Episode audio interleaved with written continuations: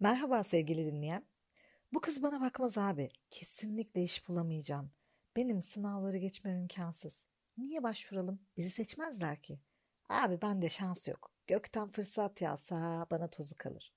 Sen de sürekli bu tarz cümleler kurup kendini umutsuzluğa kapılmış, tüm savaşları kaybetmiş ve yapacak bir şeyin kalmamış gibi mi hissediyorsun?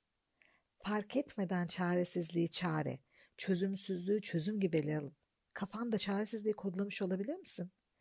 Bugünkü konumuz insanı mücadele arenasında isteksiz bırakan öğrenilmiş çaresizlik. Hadi konuşalım.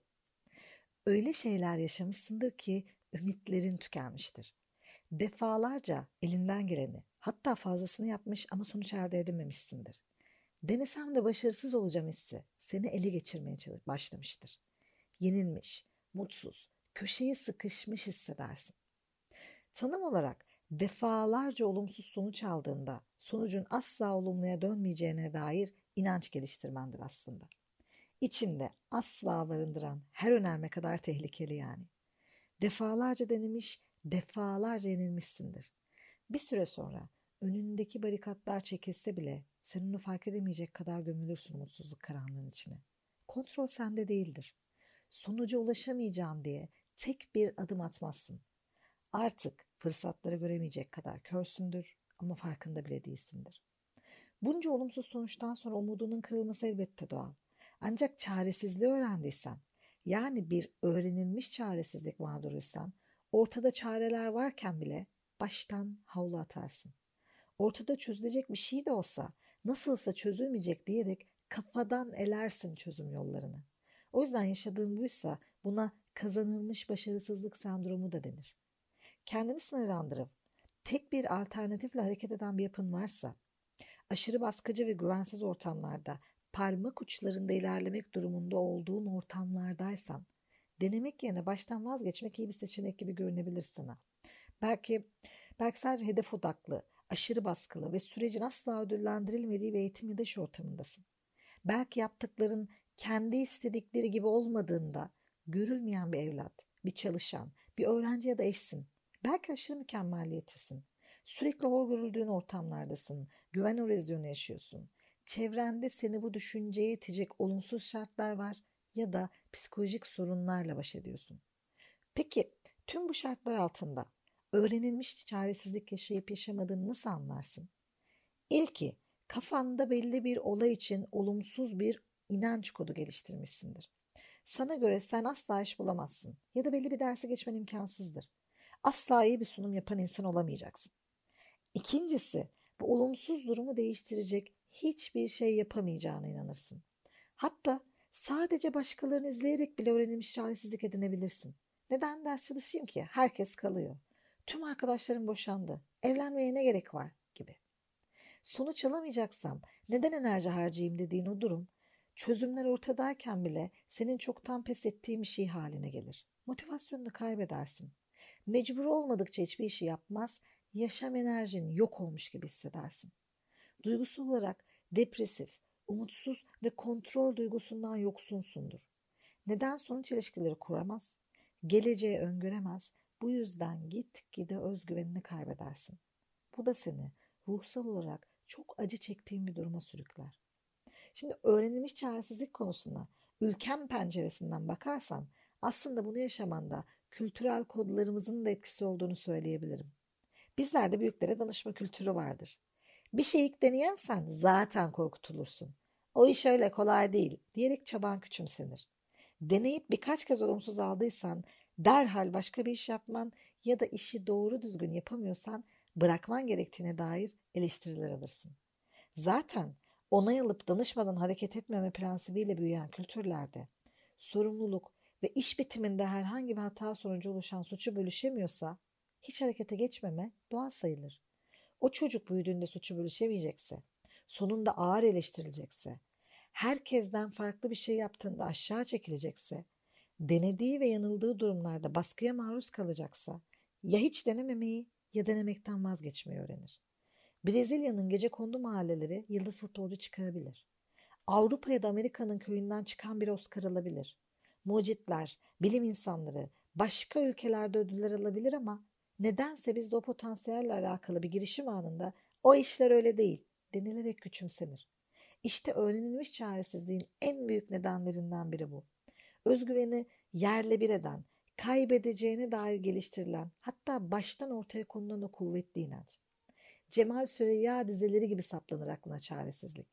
Mutsuzluk gülümseyerek gelir. Adı gibi süslenmiştir. Banliyö treninde rastladığımız sınav saatini kaçırmış liseli kız.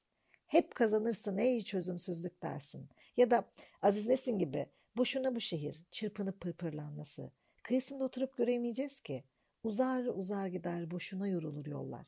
Diyerek nasılsa yorulacağım düşüncesiyle çıkmazsın yola. Ama çıkmalısın. Ne olursa olsun yola çıkmalısın. Tabii önce öğrendiğin o çaresizlik sarmalından çıkmalısın. Defalarca denedin. Yine dene, yine yenil demeyeceğim merak etme. Ama yenilmeye yüklediğin mesaja bakmanın bir şeyleri değiştirebileceğini bilmelisin. Yoksa neden aynı şeyi yapıp yapıp yenilesin ki? Yani şöyle düşün. Deneyip başarısız olduğun konuya bulduğun neden ne? Belki yanlış değerlendiriyorsun. Belki de vasıfsız olduğun için iş bulamıyor değilsin. Vasıflarınla iş aradığın alandaki kriterler uymuyor. Aynı şey ilişki evlilik için de geçerli mesela. Kitap bastırmak istiyorsun ama sen roman değil, şiir insanısın belki. Belki de büyük hedefler koyduğunun, daha küçük adımlarla ilerlemen gerektiğinin farkında değilsin. Yani olumsuz sonuca biçtiğin kılıf, bir daha ona benzer bir şey yaşadığında nasıl davranacağını da gösterecek sana. Başarısızlık asla olmayacağından değil, olmayacak bir yolu seçmenden kaynaklanıyorsa deneyip yenilmenden doğal bir şey yok. O yüzden ilk adım varmak istediğin nokta için seçtiğin o yolu kontrol et ve doğru yolda olduğundan emin ol. Büyük ve sana ağır gelen işlere dikkat et mesela. Çünkü bazen ağır gelmesi deneme azmini kırar. Küçük adımlarla hiç ilerlemediğin senaryoyu karşılaştır. Küçük adımlar hiç adım atmamaktan daha iyidir. Hedeflerin hayal hanesinde kalsın istemiyorsan küçük adımlarla ilerle hedefine. Zaten bu yüzden bunun ismi küçük adımlar ilkesi. Belki de kendine çok yükleniyorsun. Her bir adımdan sonra kendini takdir etmeyi, başarını görüp kendini ödüllendirmeyi dene mesela. Çevrende yaptıklarını eleştiren, sana ağır görevler veren, seni aşağı çeken ve ilerleme azmini elinden alan insanlar varsa buna izin verme. Beceremiyorsan ve imkanın varsa da yaşam alanını o insanlardan arındır. Bir diğeri içindeki olumsuz cümle butonunu bul ve onu yeri geldiğinde durdurmaya yönelik harekete geç. Bir şey öğrenmenin yolu neden tekrar etmek biliyor musun? Çünkü eser miktarda tekrar ettiğin şeyi beynin gerçek kabul eder. Kendine söylediğin olumsuz her şey beynin tarafından gerçekler hanesine kaydedilir. Ve sen olumsuz senaryolarını artık değişmez gerçek olarak algılarsın. Aksine o bildiklerinin aksine beyin pozitifi görmeye daha yatkın biliyor musun? O yüzden kendine yeni bir yol bulmak ve çarenin tükenmediğiyle ilgili geri bildirimler verirsen beyninin gerçekliği oraya yönelir. Beceremiyorsan da o an için olumsuz konuşma en azından. İç sesleri bastırmak adına insanlarla diyaloğa gir ki dışın içini konuşturmasın ve sakin olduğunda tekrar yapabileceklerine odaklanmayı dene. Kendini kimseyle kıyaslama ve kıyaslanmaya asla izin verme. Evet, kültürel kodlar ötekiyle kıyaslanırken aynı zamanda ötekinin yaptığını senin yapamayacağına dair bir yönelimle yaklaşıyor sana.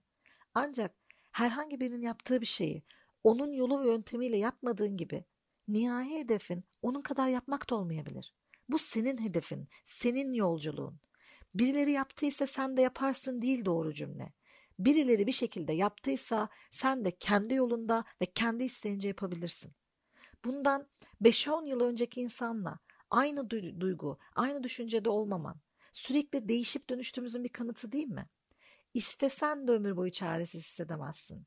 Çünkü bugün sana öğrenilmiş çaresiz hissettiren konu birkaç yıl sonra senin için o kadar önemli olmayacak belki.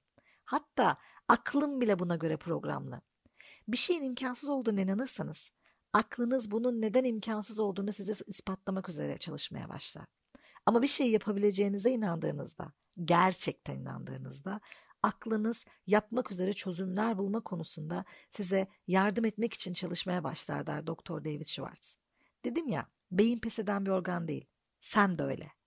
O halde kendine direnmek yerine şans tanı ve tekrar dene. O zaman bir sonraki podcast'e kadar sevgiyle kalın, güvende kalın, bizi takipte kalın. Hoşçakalın sevgili dinleyen.